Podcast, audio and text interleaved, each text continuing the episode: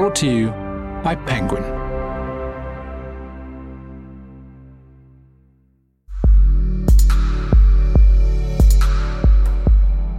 The title of the book, Bewilderment, comes from a magnificent essay uh, written by Lewis Thomas. And the essay is about his attempt to find a common denominator uh, between those all of these pursuits the arts the humanities and sciences thomas ends up saying i think i found that one thing that characterizes astronomy and genetics chemistry and biology but also theater and painting and, and writing he says the thing that they all have in common is bewilderment Hello and welcome to another episode of the Penguin Podcast with me, Nihal Arthanayake. On this award winning show, we invite authors to lay bare their inspirations and their desires. We ask them to analyse their specialisms and reveal their weaknesses as we probe a little deeper into what drives them. We also request that our guests bring with them a selection of objects that have had an impact on them or their writing. And today I'm intrigued to find out more about why an unsmoked hickory nut and a petrified redwood tree have left such a mark on my guest.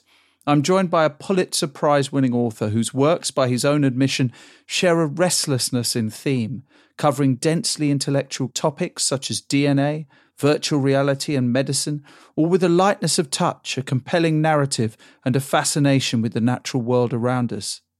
Despite threatening that his most recent novel, the ambitious environmental fable The Overstory, would be his last, I'm delighted to say that he's back with another powerful Booker shortlisted novel called Bewilderment, in which he casts his analytical eye skywards to interrogate our planet, the people on it, and the complex relationships those people have with their loved ones and their environment.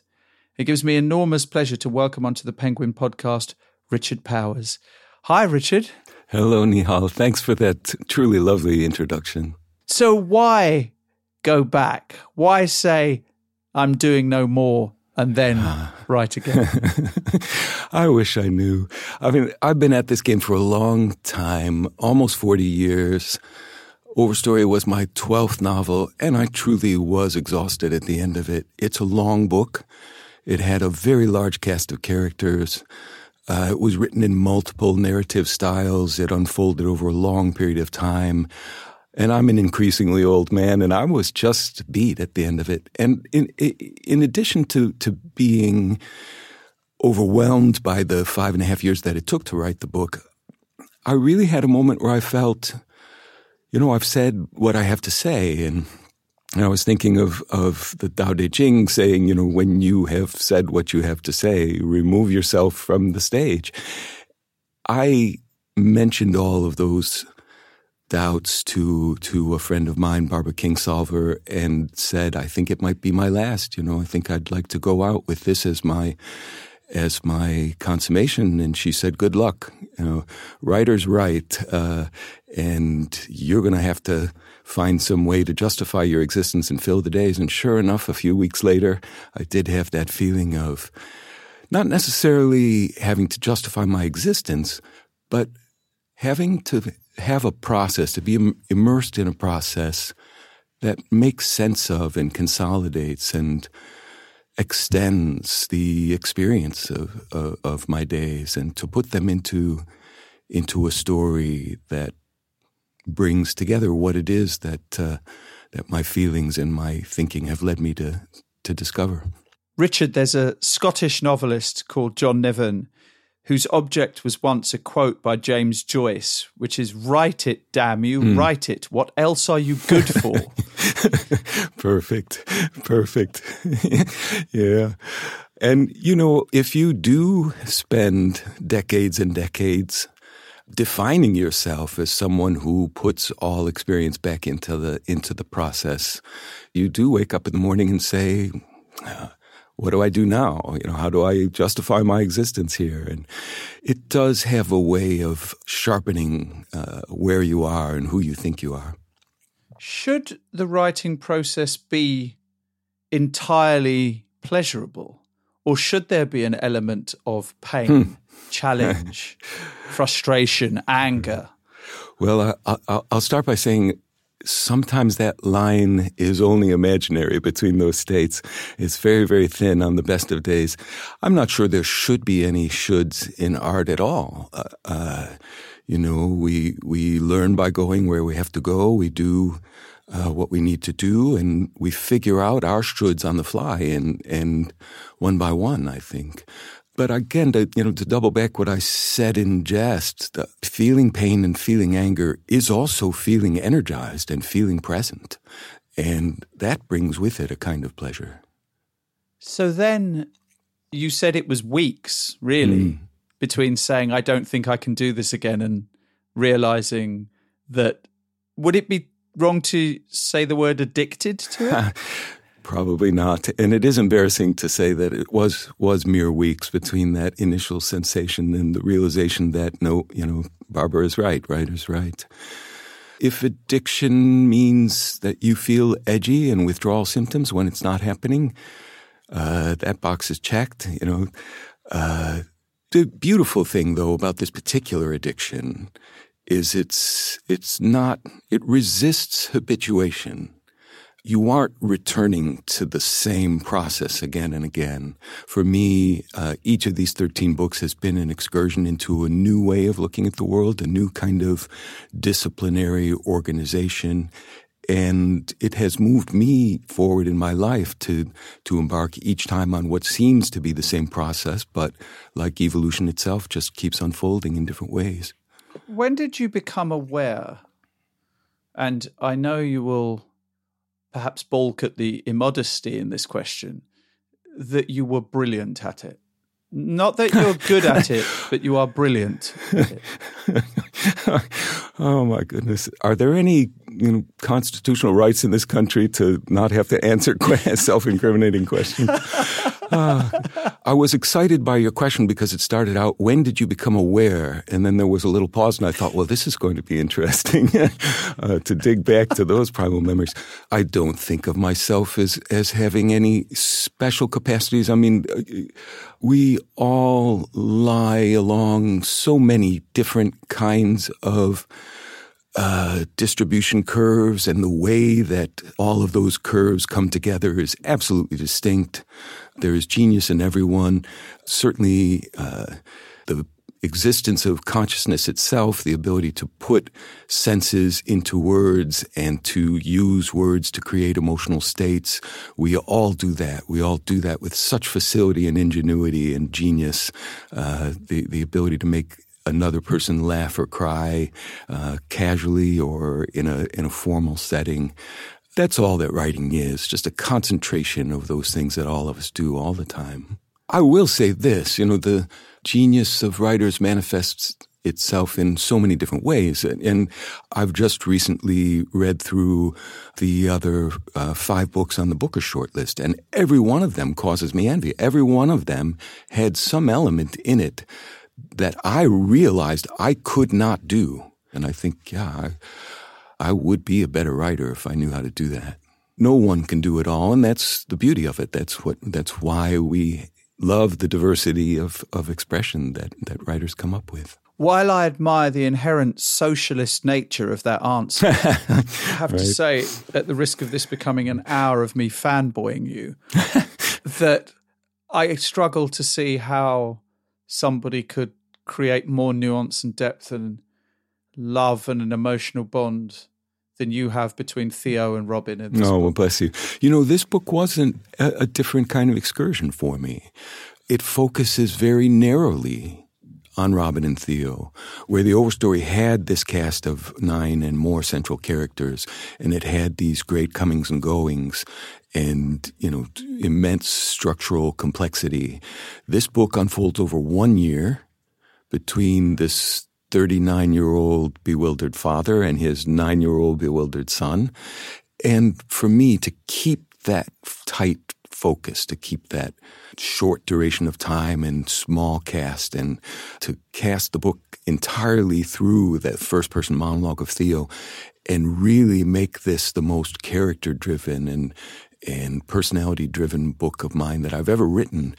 It was an intense experience for me. The, the book is in some ways a pandemic book. I wrote it during lockdown.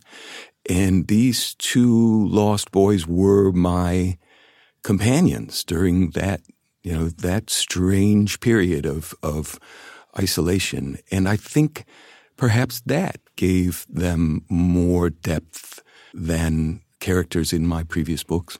Um, let's go to your first mm. object. Uh, I believe you've categorized them by which sense they mm-hmm. stimulate. Mm-hmm. So let's start with your hearing, right. shall we? So, my object number one is uh, Goldberg Variation 18 by uh, Bach.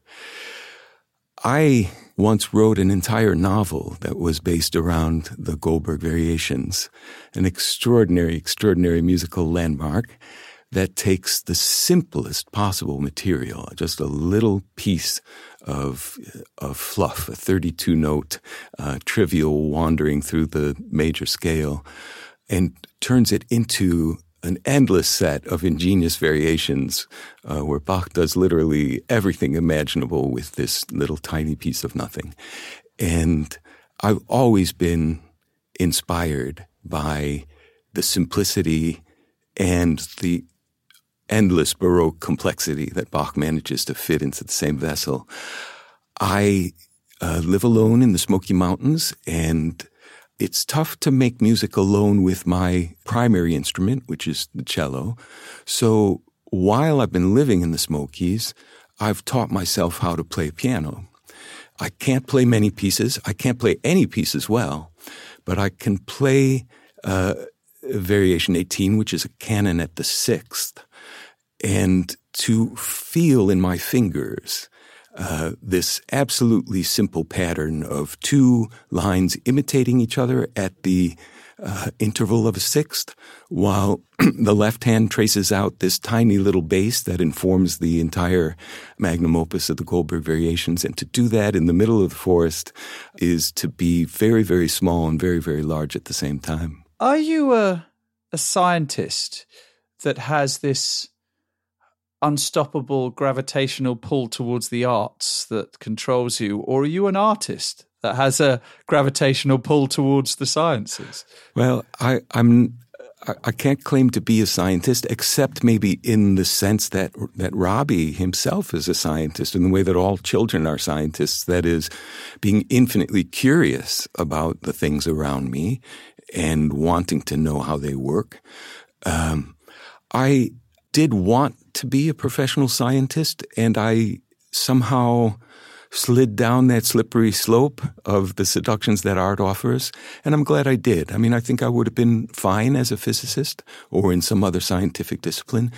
But as a writer, I've been able to use that temperamental inclination and capacity uh, to search for pattern and to uh, be curious about all things to my advantage inside art. I don't see a huge difference between what scientists are doing and what artists are doing. That is, they're both exploring with all the tools at their disposal uh, this question of you know who we are and what's all around us. In fact, I'll tell you a little something, Nihal. Uh, uh, the title of the book, Bewilderment, comes from a magnificent essay uh, written by uh, a physician biologist named Lewis Thomas, who was also a glorious writer of essays. Uh, Thomas wrote an essay called On Matters of Doubt, in which he tries to explore this question that you just raised that we, as a culture might be dividing into artists and into scientists or into humanists and, and scientists. And the essay is about his attempt to find a common denominator uh, between those all of these pursuits the arts the humanities and sciences and thomas ends up saying i think i've found it i think i've found that one thing that characterizes uh, astronomy and genetics and uh, uh, chemistry and biology, but also theater and painting and, and writing. He says the thing that they all have in common is bewilderment. Uh, yeah, I don't think you can read any of Carlo Rovelli or I've interviewed three astronauts, mm. and they're people of science, and yet once you're floating above the earth, philosophy and art, and it does it, it, it does overpower Absolutely. you. You know. You ask for bigger and deeper and wider questions than perhaps science can offer you. Um, let's go to your next object. Um, and you will be pleased, but perhaps not surprised to learn that this is the first time in the Penguin podcast anyone has bought an unsmoked hickory nut as uh, uh, an object. A definite first, uh, Richard. Uh, the question, of course, is why. Right. Oh, have they brought uh, uh, Goldberg Variation 18 before? well, there's been classical ah, music ah, okay, before. The category. I, I, would just say it like that, right? right. okay. Yeah, the category. Right. Or, or, maybe I should have been broader. That no one's brought an unsmoked nut of any variety. To, right. or perhaps any tree part whatsoever. Uh, yeah. In any case, yeah. So I was thinking of these four. You know, initially, the, I love the assignment. You know, uh, just it's uh, delightfully estranging and and uh, unbalancing to have to think of of what four objects to bring in, and it, I immediately thought of this sort of senses uh, deployment, and uh, since since taste and smell are really both forms of chemical sensing. I, I kind of lumped them together in this second object, and there, thereby got my classic five senses uh, to fit into four objects. Uh, smell has become increasingly important to me. As I've become increasingly interested in, in living where I live, that is, in not doing the classic human thing of saying, my world is created independent of location, and I just kind of pass through location as a as a lamentable uh, impediment uh, on my way to inventing myself. I, I've kind of done that for a large part of my life, and now I'm in the process of inverting it and saying, you know, no, I want I want to know what the living earth underneath my feet wants to do in this place, what the affordances are, what the native species are, what's happening in all seasons and in all weather. Uh, and smell is a huge part of that. And so, you know, being under the trees and, and smelling them has changed the way that I feel physically. Uh, I've lived in the Smokies for about five years. And it's kind of an old man's thing to say in a way, but I do feel better at 64 than I did at 32. Uh, and part of it is recovering my senses and, and the, attending to them, just being present. Hickory is an extraordinary smell. Uh, when I walk the trails, there, there are a thousand miles of trails in my backyard, and when I walk them in late summer or early fall, uh, the hickories rain down. Uh, uh, this year was a mast year in certain parts of the park, meaning that there was an especially heavy uh, uh, fall of hickory nuts. And if you take a green hickory nut and you press your thumb into it and you take a deep whiff, it's indescribable there's an excitement. It's, I, I, don't know what to say. It's embarrassing to say it's sexual, but it's comparable. You know, there's a, there's a way in which my body just perks up. It just says something's happening here. I'm getting a dose of something that's quite wonderful. Uh, we like to think of ourselves as having lost a lot of our smell, but it's still incredibly sensitive. And uh, I will keep a green hickory in my house uh, and and do this little trick of releasing uh, the chemicals that are in the husk uh, uh as my little drug of choice as I write, and uh, it requires changing out the hickory uh, as as it grows old and desiccates. But it's lovely to keep one handy. Um, you mentioned being alone in the Smoky Mountains. In what ways is solitude the friend and the enemy of the author? Mm. It's the friend because it is the place where all of the massive accumulated experience of a lifetime has enough room and safety to develop and express. It's the enemy of the artist because if you're in that dark room for too long, you begin to lose the things that tie you together to other people and, and to place and, and to the, the changing nature of, of your society. And that, you know, it, it, again, it just, it simply means that there is no solution. There is no final balancing point. You have to come and go. And so many writers have talked about this, you know, uh, you find the safety for a while, and then you have to you have to pitch yourself back out into the maelstrom and and reset the the dial again. Can you be a writer if you're not comfortable with yourself in your own company? Oh, I that's interesting. I, I the, the, the, there are two aspects to that question. You know, again, when you said, "Can you be a writer if you're not comfortable with yourself?" In the sense of not comfortable with your temperament or your personality. I would say very few writers are comfortable with themselves. And yes. that's probably what, what writers, you know, that's probably why the task of writing is so compelling for so many of us. But I think you also meant the capacity to be in that solitude. And my yes. guess is, you know, anecdotally, personally, it's a profession that attracts people who do draw energy and clarity from being by themselves, at least for a you know substantial part of the day.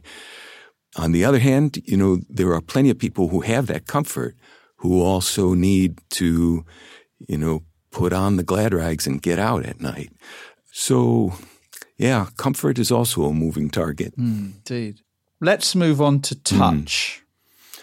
So, tell us what object you've brought to us, Richard. So, my touch object is a bit of petrified wood that was given to me by the poet Forrest Gander, a remarkable American poet whose uh, late wife C.D. Wright actually wrote one of the best books on trees that I know of called Casting Deep Shade. Forrest and I did an event together in Redwood Country in California, which is the part of the world that inspired Overstory. It was my discovery of redwood trees at the age of 55 that made me realize that I've been blind to almost everything that life is doing in focusing exclusively on the human, uh, it's pretty tough to stand in front of a mature redwood tree uh, that can be as wide as a house, uh, as tall as a football pitch, and you know as old as as Charlemagne or or older, uh, and not say I've missed a lot.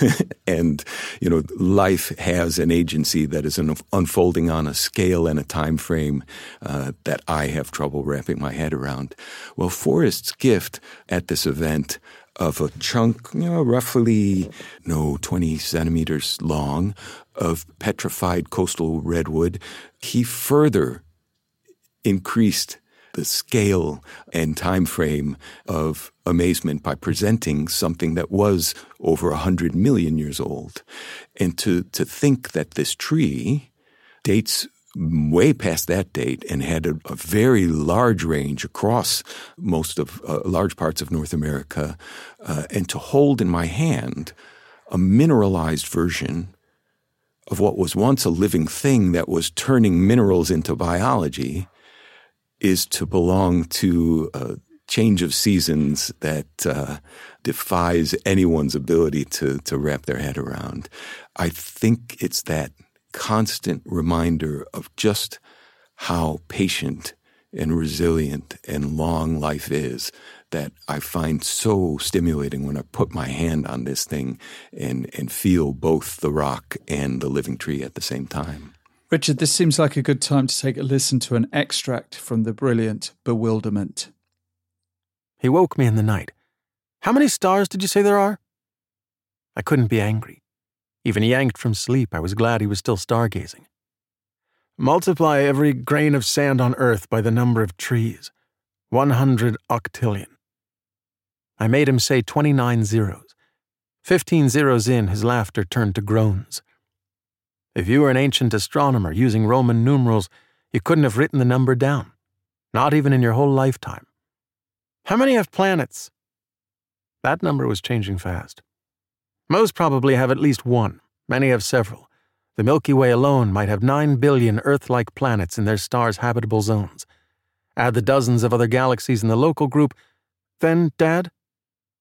He was a boy attuned to loss. Of course, the great silence hurt him. The outrageous size of emptiness made him ask the same question Enrico Fermi did over that famous lunch in Los Alamos three quarters of a century ago. If the universe were larger and older than anyone could imagine, we had an obvious problem. Dad, with all those places to live, how come nobody's anywhere? That was a reading from Bewilderment, read by Eduardo Ballerini and written by my guest today, Richard Powers. If you're interested in the audiobook edition, and please, you should be, follow the link in this episode's program notes. And while you're there, why not rate, review, and follow the Penguin podcast? Your friends will be envious of you once you've done that. And so, to the last of your objects today, Richard, and this time it's a delight for the eyes. As this is a podcast, please describe what it is you want us all to see. About four miles down the mountain from my house is the middle prong of the Little River. It's called the Little River. It's actually a pretty good sized river. And after a day of writing, it's my great pleasure and, and privilege and good fortune to be able to head down the mountain and sit by the side of the river or even get in it. The Smokies is filled with uh, 2,500 miles of mountain streams and rivers, uh, some of them at a very steep pitch. And they've been tumbling through uh, these mountains uh, that were at one time uh, far higher than the Himalayas. The mountains themselves are hundreds of millions of years old. They've been pushing rocks downstream and providing uh, habitat for countless creatures for hundreds of millions of years. And to sit by this uh, set of cascades is really a refreshment of all my senses. You can smell not only the ions that the moving water releases into the air, but all of the biological activity that is churned up uh, by the river. Uh, and uh, you can you can certainly hear this this beautiful constant hum of falling water uh, that can be so entrancing. I've decided to focus on sight because it is a kind of meditation for me to sit still and watch this water because the water has, the falling water has two paradoxically contradictory qualities at the same time. It is constantly in motion, constantly changing. And if I focus my attention on any small part of these cascades, it's infinite drama you know you can you can see living things dashing in and out of the current all the time.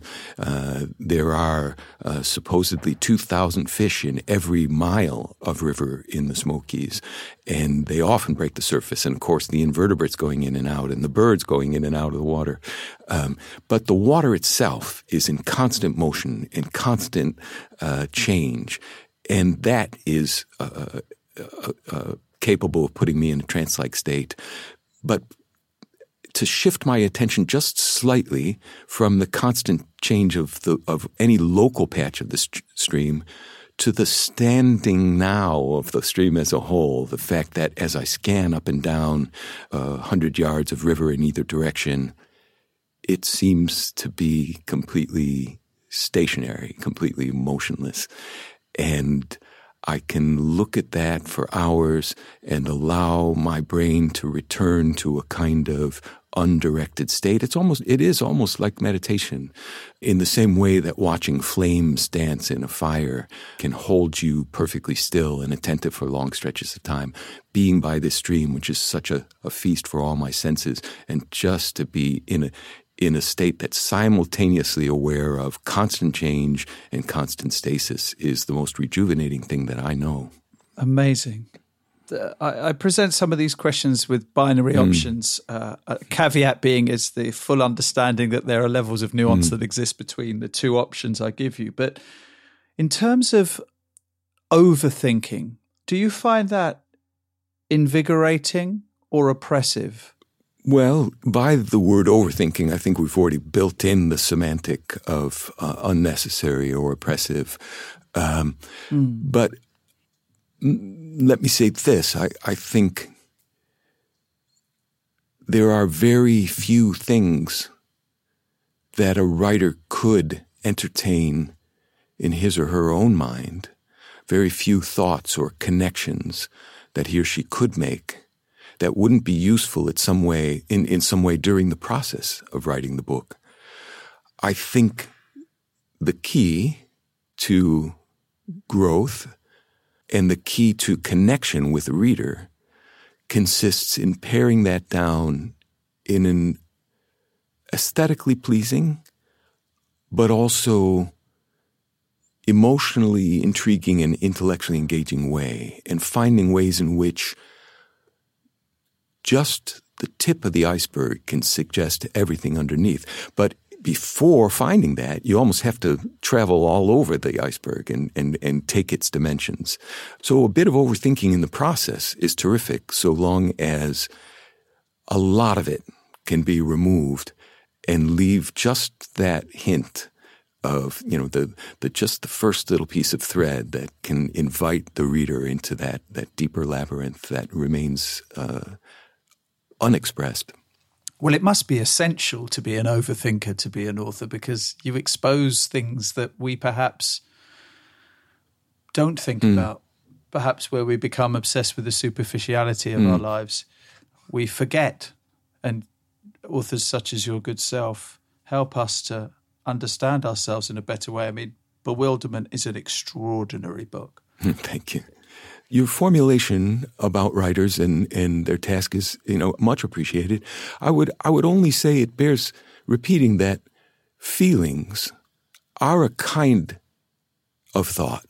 They are a rapid, pre-verbal, uh, sometimes inchoate way of thinking, a way of knowing the world and responding to it uh, appropriately or sometimes inappropriately. So when you say overthinking, we should broaden that tent a bit and say overfeeling is also part of, of, of the author's process. Finally, Richard, we like to ask our guests to recommend a book they've recently loved uh, to our listeners. Now, I understand that you have, as you pointed out at the beginning of our conversation, gone through your fellow nominees for mm. the Booker mm. Prize. But before that, what was the book that was beside your bedside table in the Smoky yeah. Mountains? I keep by my bedside table Robin Wall Kimmerer's Braiding Sweetgrass. Uh, this is a set of essays by a woman uh, who is herself a leading bryologist. She studies and researches and publishes on mosses. And she's made significant contributions in the scientific domain of our understanding of mosses. She is also an Anishinaabe. She's an enrolled uh, member of the Anishinaabe people, and you know is herself uh, a Native American, and has a deep connection to the ways of of knowing that the Anishinaabe people have, and at the same time, she's also the mother of daughters. And Braiding Sweetgrass is a series of brilliant and beautiful essays that attempt to weave together these three different strands of knowing the way of a scientist, the way of an indigenous person, and the way of a parent. And I listened to this book uh, when I first came in in contact with it on audio, read by uh, Robin Wall Kimmerer. And I was on a car journey across uh, the United States, and I had to pull over more than once because I was uh, crying so hard it was hard to see through the windshield. Uh, the writing is so beautiful, and the and the wisdom is, you know, is consummate. I mean, uh, she knows what we all need to remember, and it's not a coincidence that uh, the Robin in my book, uh, Bewilderment, is is named after his uh, distant spiritual godmother. Richard Powers, uh, time spent in your company is uh, is time that goes far too quickly. I have to say. Thank you so much for this conversation. No, thanks, Nihal. It was a great pleasure talking to you. Thanks for the good questions.